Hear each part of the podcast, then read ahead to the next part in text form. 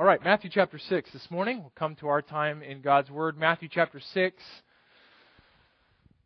We are pressing through the Sermon on the Mount. Matthew chapter 6 this morning, and we're continuing our look at kingdom credibility as it pertains to prayer. So I guess we're actually in part 3 of our study of prayer for God's people, the kingdom citizens, um, to be credible and not hypocrites all basing off of verse 1 of chapter 6 Beware of practicing your righteousness before other people in order to be seen by them, for then you have your reward. So, our desire is to be set apart from those who are hypocritical, those who are fake on uh, the reality of what they're doing. There's an outward look, but the internal doesn't match it. We desire to have kingdom credibility, the internal driving what happens on the outside, the heart being uh, fleshed out uh, in the lifestyle that we live. And in particular, in this section, we're talking about our public worship and in opportunities we have to worship God in an outward way, a righteousness that is external, and still that righteousness must be done with a heart, with an internal reality uh, that matches the kingdom character of our Christ. So we're going to press on, and we're going to be in verses 9 through 15 for the next several weeks. It's a little deceptive. I think your note sheet says 9 to 15, and your anticipation should be brought back down to verse 9. Okay? That's the 9 through 15 we're going to get through today, and that's if the Lord is kind and gracious in clarity of thought, and we actually make it through uh, verse 9. That's my desire and my goal this morning with you. I am no computer expert. Uh, I'm a computer addict, I am driven and uh, my life is compelled at some level by my computer.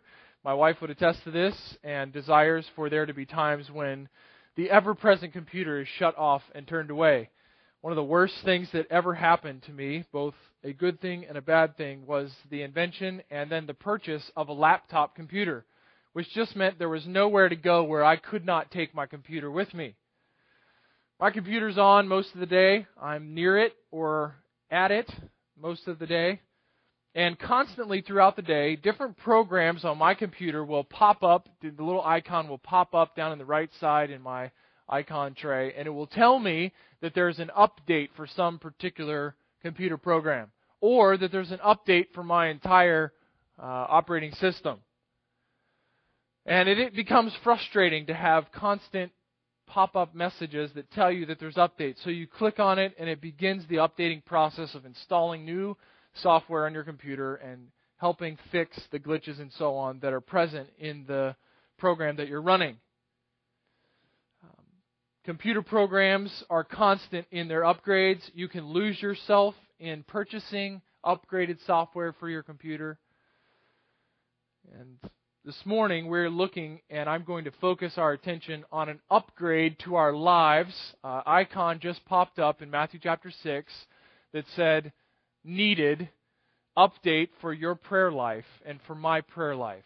And we're going to begin the process of letting that take its course, of letting the glitches and the holes where danger can come, letting those things be fixed and moved and shaped by the update. And it's not a computer update, it is an update from God Himself through the message of Matthew and the words of our Lord Jesus Christ.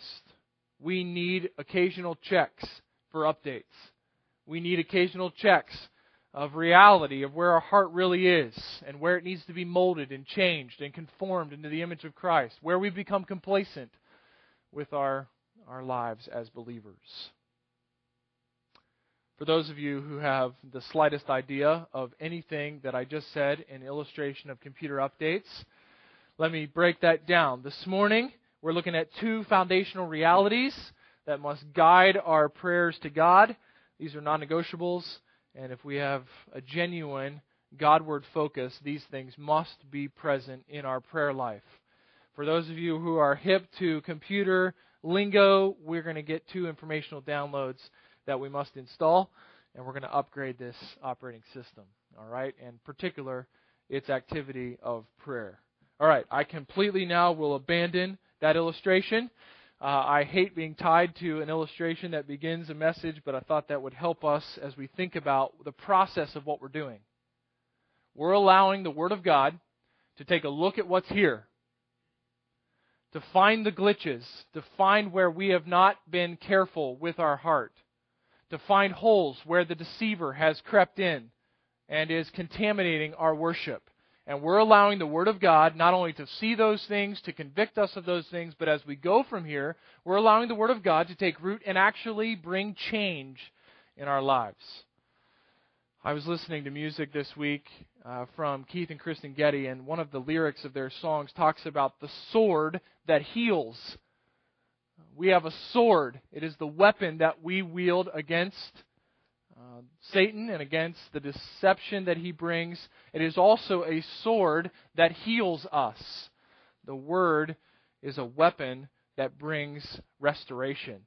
And so that's our desire this morning. Now, we come to verse 9 with some amazing levels of familiarity. Most of you know this section. Many of you have repeated this in your churches. Some of you have sung this in your church. All of those things are positive and good activities. Most of you know this as the Lord's Prayer. Uh, we could rename that, I think, more appropriately, the disciples' prayer. The Lord did not pray this prayer. He gave this to his disciples as a formula, as a model for them to follow in their prayer. If we want to see the Lord's Prayer, we can go to John 17 and what is known as the high priestly prayer, and we can see the Lord interacting with his Father. We can go to Gethsemane in the book of Mark, and we can see the Lord in prayer with his Father. Those are the Lord's prayers recorded for us. This is a model prayer taught by the Lord for us. So, this is the disciples' prayer, or if you're totally locked into the kingdom citizen terminology, this is the kingdom citizen's prayer. The context here we've been studying is very familiar to you, verses 5 through 8. We've looked at hypocritical prayer and meaningless prayer as two dangers for us to avoid in our prayer life. We do not want to become man centered when we're praying. We don't want to raise our hands and to hope that others see us praying in public. Blow some trumpets, announce that we're about to start praying, let others know that we're going to be praying, all for the sake of their recognition. If we do that, we are living just like those who have no relationship, no true relationship with God. And they're classified as the hypocrites. So we want to avoid being hypocritical in our prayer life. Secondly, we find in verses 5 through 8, in the latter, sec- latter section of that, we don't want to be meaningless in our prayer. Like the Gentiles, that is, the pagan religions that would constantly repeat phrases over and over and over and over again for the sake of hopefully gaining the attention of the gods or the God that they were praying to. Or in particular, in the pagan sense, praying to the little God that they had carved in their wood shop and put in their living room. Right? Begging that God to respond.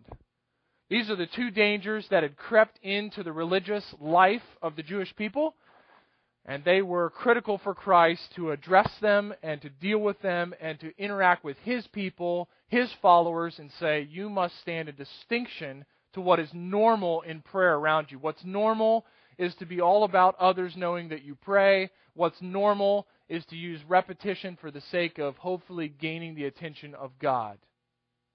And why are those things to be avoided? Well, number one, God is concerned first with your good heart. For whoever the two were that said that, God is first concerned with your heart. And secondly, it is God who is the focus or the object of your attention when you are truly praying. So it, it, makes no sense for you to be thinking and to be motivated by other people. You are in personal interaction and communion with God Himself, and He is watching your heart. Therefore, your activity and your motivation must match in this life of prayer. Secondly, we are not meaningless in our prayer. We are not repeating something with some hopes that that will gain the attention of our Father in heaven because our Father in heaven is intimate in his knowledge of us, in his detail, and he is sovereign. He is all knowing and he is all powerful. He is not being informed by you when you come to him in prayer.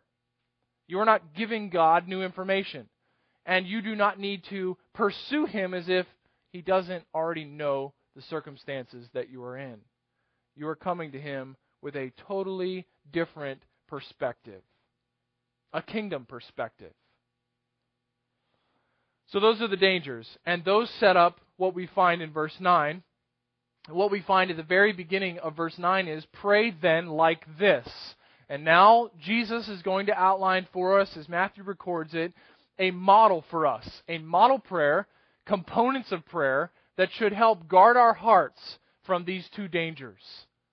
This prayer is based on the assumption of the internal reality of the kingdom citizen, which we find back in chapter 5.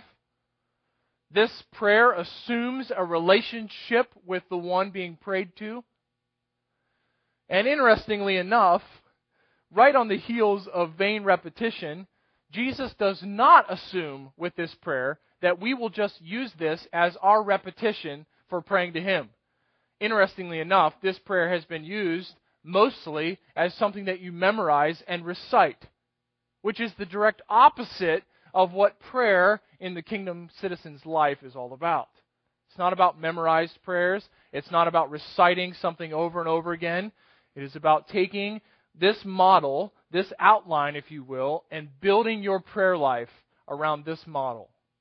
There are components that are very clearly found here in this model prayer that will help guide our thinking. They'll direct our attention to the appropriate place when we come to God in prayer. Okay, so let, let's let the Word of God examine us. Maybe you're even this morning going to be thinking of your prayer life this morning. Maybe last night. Whenever the last time you spent time with the Lord in prayer, you can lay that before what we find in the model prayer and see if your focus, your attention, your priorities in prayer match up with what our Lord says should be the model for his kingdom citizens. Right? There are three clear um, statements at the beginning of this prayer that set our priority in one place. All right? Let's look down at verse 9. I just want this is just introductory. I just want you to see the priority in this prayer. It's twofold, and we find it first in these three statements. Our Father in heaven, hallowed be your name. Your kingdom come, your will be done on earth as it is in heaven. There are three simple pronouns used in that first section of the prayer. And what is that pronoun that is repeated three different times? Your. That's the pronoun that is used. Your. And the attention in the priority of the model prayer is first on God. We're actually praying to God about Him. And the second priority that comes is not just God's glory at the beginning, but now we find the second priority in the second half of the verse, and we switch pronouns in verse 11. Give us this day our daily bread, and forgive us our debts, as we also forgive our debtors. And lead us not into temptation, but deliver us from evil. Okay?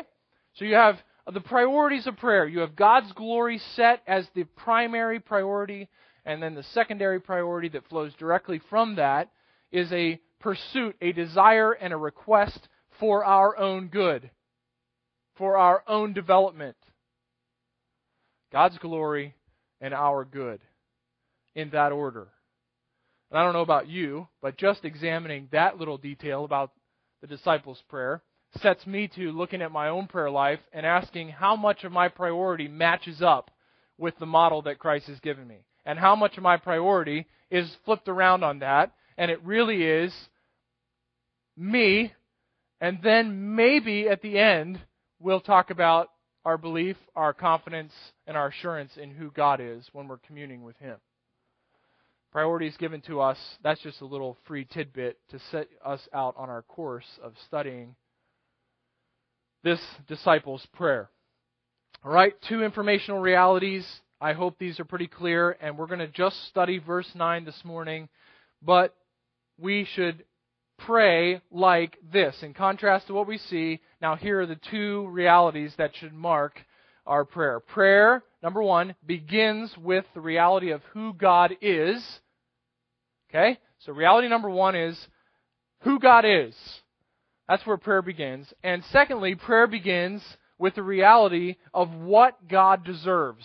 Right? This is the very foundational element that should be the the very uh, the the very bedrock of our prayer life. A focus on the character of God, and then the resulting implications of His character, who He is, and what He deserves.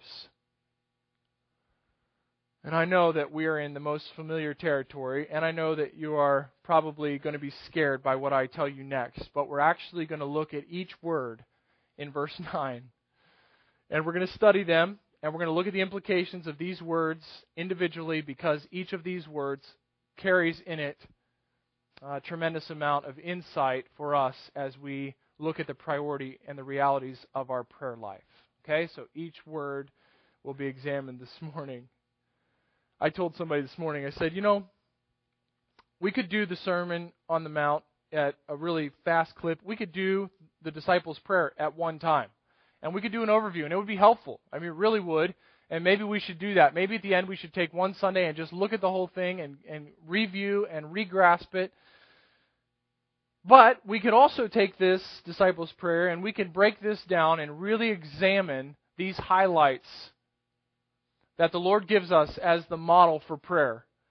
And you would think that because we're not doing the whole, that that would mean we'd have less information and a shorter time uh, to study in this section. But what I find is when I shorten what we're going to study together, what I plan and prepare in a shorter fashion, leaves me thinking to myself, think about it, Adam. You've only got one verse. That means you can get so much more to talk about and so much more of what God has given us in that one verse. So I end up at the outset thinking this will be a, a briefer study, and then when I get to the end, I look at my page count on my uh, computer and I find out that the page count is identical, if not longer, than when we try to do an overview of a section. So let's jump in full fledged. Our Father in heaven, hallowed be your name. Number one reality prayer begins with the reality of who God is. Now, who is God in verse 9? Who is God in these words? Our Father in heaven. Our Father in heaven. Okay? Three clear distinctions about our God. Three truths about our God and who He is. Set this against any other false God who might be raised up against him. Number one, God is personal. This is who he is. He's personal. We're going to look at this in just a second. Number two, he is paternal.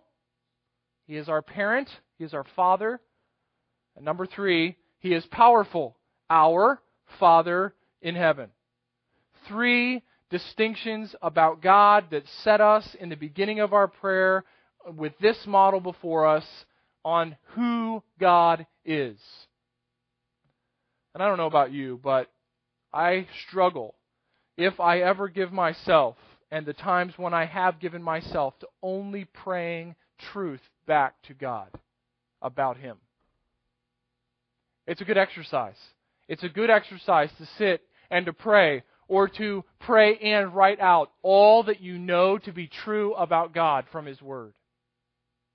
What is it that consumes your thinking. When something says, someone says to you, Who is your God? What is it that comes to your mind? Well, here are some realities about who He is. Number one, then, under this major heading, God is personal. He is a personal God. This comes from that first word, our. Our. That's an amazing thought, folks that the God of the universe, the creator God, the sustainer God, the one who has set in motion the planets, the stars, the one who has set in motion the intricate detail of our existence, the one who sovereignly brings about his plan, is referenced in the possessive by his people.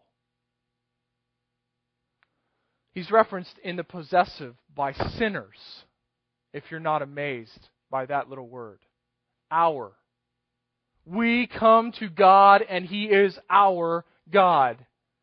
God is both transcendent, that is, He is absolutely outside of us, He is completely other than us, and yet He is condescending. He comes and He is with us at the same time. He is beyond us, and He is intimately near us as His people. We don't come in hypocrisy hoping that others see us, nor do we come with meaningless repetition and dribble, because we come to God in a personal fashion. Not only is this personal, but we find a little discovery here, it's plural. I mean, he's praying, or he is telling us to pray, in the plural. It is not just a singular, my Father who is in heaven, it is our Father who is in heaven. The kingdom citizen is expected and assumed to be praying with the mindset that he is one of many. He is a part of a family. And in particular, in the context of public prayer, when the believers are gathered together, they are to be corporate in their mindset. Just a side note no believer in Scripture is on an island to himself. There are no isolated rogue Christians in the New Testament. There are those who follow Christ, and if they follow Christ, they are assumed to be a part of the body of Christ, and the body of Christ is expressed in local assemblies that are each individual, smaller representations of the whole. That's the assumption of your New Testament, and that is the assumption of this first word in the disciples' prayer. It is personal and plural, our Father. God is gracious in allowing us to come before Him who deserve no such privilege and come with the bold awareness that He is our God. He is your God. He's not someone else's. If you're a kingdom citizen, if you're a follower of Christ, He's not to be addressed in your prayers as an unapproachable force out there somewhere. This is not Star Wars. He is not the ever present being who is existing in us. He is a personal, individual being who reigns supreme and who interacts with you at the most intimate level at the same time. Your God is a personal God if you, in fact, are a kingdom citizen. Secondly, we see the word Father. Our personal God, Father, paternal God. He is paternal. God is not referenced in the Old Testament as the father of his people. In fact, there's no doubt that when Jesus said here on the Sermon on the Mount that people could address and should address Yahweh God as Father, that this would have been absolutely offensive to the relig- religious leaders who were there. The hypocritical religious system allowed for no such familiarity with God. To come into the presence of Yahweh was to come with fear and trembling, with no confidence whatsoever, and with every expectation of his judgment and wrath. And yet, here, the kingdom citizen is given this model of a personal and a paternal God. The kingdom citizen does not pray to a cold dictator of history, nor to a cruel taskmaster who is up in heaven with his whip waiting to snap it on their backs. Nor, contrary to many of our joking uh, thoughts, God is not the God who waits to find out what you don't want to do and then necessarily makes that what you have to do. I don't want to commit my life to missions because then God will call me to missions as if God is in heaven, snickering as you commit your life to do whatever He has called you to do. Whatever He wants, you commit it. And He says, Oh, this is going to be good. Have you heard of Zimbabwe? I've got plans for you. No, you are not dealing with a taskmaster or a cruel, cold hearted dictator. You're dealing with a compassionate father there's a stronger word, even in our New Testaments, that's used of God as Father. And you can turn there with me to Romans chapter 8. We see this for the first time. Romans chapter 8 and verse 15. We find this amazing statement about our relationship to this personal and paternal God. Romans chapter 8 in verse 12, So then, brothers, we are debtors, not to the flesh, to live according to the flesh. For if you live according to the flesh, you will die. But if by the Spirit you put to death the deeds of the body, you will live. For all who are led by the Spirit of God are sons of God. 4, verse 15. You did not receive the spirit of slavery to fall back into fear, but you have received the spirit of adoption as sons, by whom we cry, Abba, Father. Extremely intimate term. As a result of your adoption into the family of God, Romans chapter 8 and verse 15, Galatians chapter 4 and verse 6, both reference Abba, Father. We cry. We cry out with a term that is somewhere between saying my father in our English sense and my daddy in the English sense. This is an intimate, compassionate, affectionate terminology that is used of the very creator of heaven himself in reference to the kingdom citizens. And when we come to him in prayer, we must not come like the hypocrites who have no mindset of who it is they're talking to only for the approval of men, nor must we come like pagans who think that their God is somewhere way out there who needs to be yelled to and repeated to so that eventually he hears us and cares about us and notices us. No, it's quite the opposite. Our God is a personal God who is intimately aware of our circumstances and all that is going on in our lives. And not only that, he is compassionate in his affection as a father for us. Brothers and sisters, when we pray, when we begin our prayer for our meal, you are talking to your Father. That should be the mindset with which you address Him. Is he any less the sovereign ruler of all of creation? Is he any less than the timeless, eternally existing one? No. But that timeless, existing, uh, eternally existing one has condescended through Jesus Christ to relate personally and intimately and paternally with you. What a marvelous truth. That should radically change the way we pray. If you've been using your prayer book, if you've been reciting prayers. If it's God is good, God is great. Uh, please help Pastor not to go late. All right? Then you are missing the boat. You have a personal and paternal God who enjoys hearing from you. We could go on and on. The fatherhood of God, note this, the fatherhood of God is a special designation for God's people in this sense. There is the idea in Acts chapter 17 and verse 29 Paul's preaching, and he talks about all of creation being the, the, the descendants, the offspring of God. It is God created everyone. And so there is a sense, in the broadest sense, that we are all, as created human beings, sons of God, and we are all brothers. And yet, this designation, as well as throughout your New Testament, to being a son of God, a child of God, an adopted one, is very particular to God's saving work in his kingdom citizens. Okay? He's personal, our. He is paternal, Father. And thirdly, He is powerful in heaven.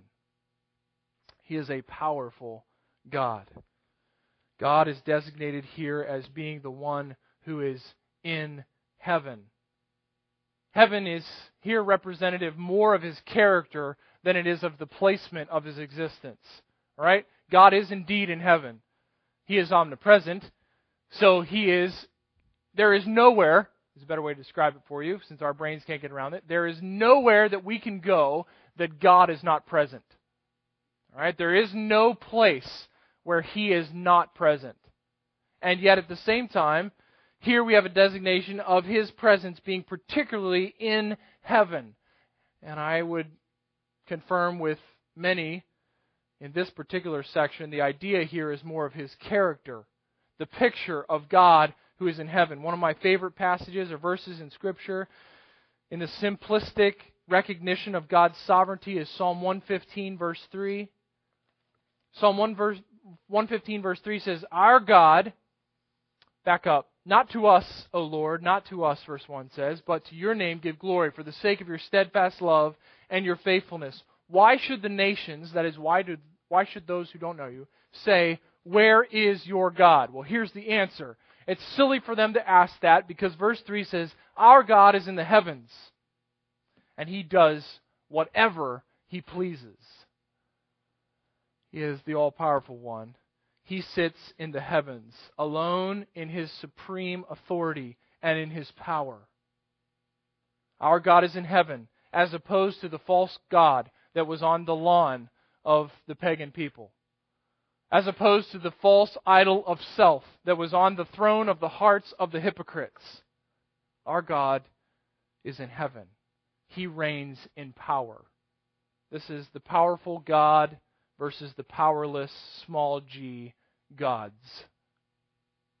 Your God is personal, He is lovingly paternal, and He is powerful.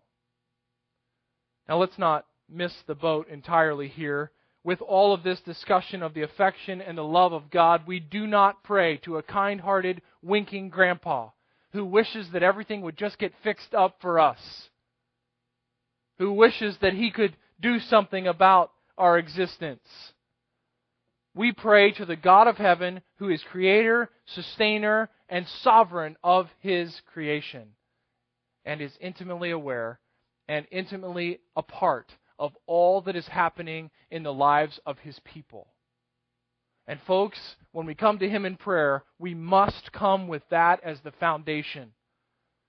We come acknowledging him for who he is. We come not like the pagans do. We come not like the hypocrites do. We come as kingdom citizens. We come as followers of Christ. We come as adopted sons. We come to a personal, paternal, and powerful God. It's an amazing reality. May we never fall into the trap of a light-hearted, shallow, fluffy view of God, but rather may we revel in an all-powerful Maker who is now our Father so much of our common um, Christian culture falls on either side of the extreme of these perspectives. Either God is my buddy, that when I get to heaven, I'm going to throw my arm around him, uh, give him a fist pump, say, hey, what's up? total disregard for who it is that we're even talking about. Or, on the flip side of the coin, God is so far out and far away and so out there and so other than us that we completely forget that He is intimately aware and affectionately aware of our circumstances. Scripture, our Lord Jesus Himself, brings us back to the center. God is compassionate. God is aware. He is all knowing. He loves his children in a very special love. And he is the sovereign, powerful one who reigns alone in heaven. So that is who God is here at the very outset of the disciples' prayer. And it's the foundational element of this prayer, a focus on God Himself. Now, the natural outworking of that is the result that comes, and that's the second reality that must be the foundation of our prayer life. Prayer begins with the reality of who God is, and prayer begins with the reality of what God deserves. Now, there's a response to acknowledging that this is who God is. There's a natural outworking that should flow from that. If, in fact, He is who He claims to be, if Scripture is true about God, then naturally our prayer starts with one central desire that central desire is wrapped up in this phrase Hallowed be your name. Hallowed be your name. Now, I don't know about you, but I confess to you that this is one of those phrases that I basically have known my entire life, and for most of my life had not the slightest clue what that actually meant. We don't use the word hallowed very often. In fact, the only other time that I've ever used the word hallowed, other than in the disciples' prayer, was in our university hymn, which talked about the hallowed halls of learning. Uh, wow, what a myth. Um, hallowed halls. Let me break this down for you. Maybe you need to write in your margin. Maybe you need to circle the word hallowed and write out to the side. This is the verb form of the word holy. All right? This is the verb of holy. So I don't know how to break that down into more helpful English for you, but this is the holiness that we desire to be ascribed to the name of God. Here's the natural outworking, folks. If we grasp that God is personal, that He is paternal, that He is our Father, and that He is all powerful, He reigns in heaven alone, then our our central desire, our priority, our focus is that he be recognized for who he is, that his complete separateness, which is what holiness means, his complete otherness be recognized by the world around. Hallowed be your name. Your name here is a, is a word that's used to describe the whole essence, the character of God. That's why we pray in Jesus' name. We pray in Jesus' name because we're praying according to the very character and mind of Jesus. So be careful when you say in Jesus' name. When you ask Him to bless what you're about to eat to your body and to do a miraculous work through that process, because what you're about to eat is anything but blessable. Be careful then with using the term in Jesus' name according to the character of the Lord. I tease around a lot with people when we're eating out or whatever that maybe we should just pray after and ask for forgiveness, not pray before and give thanks.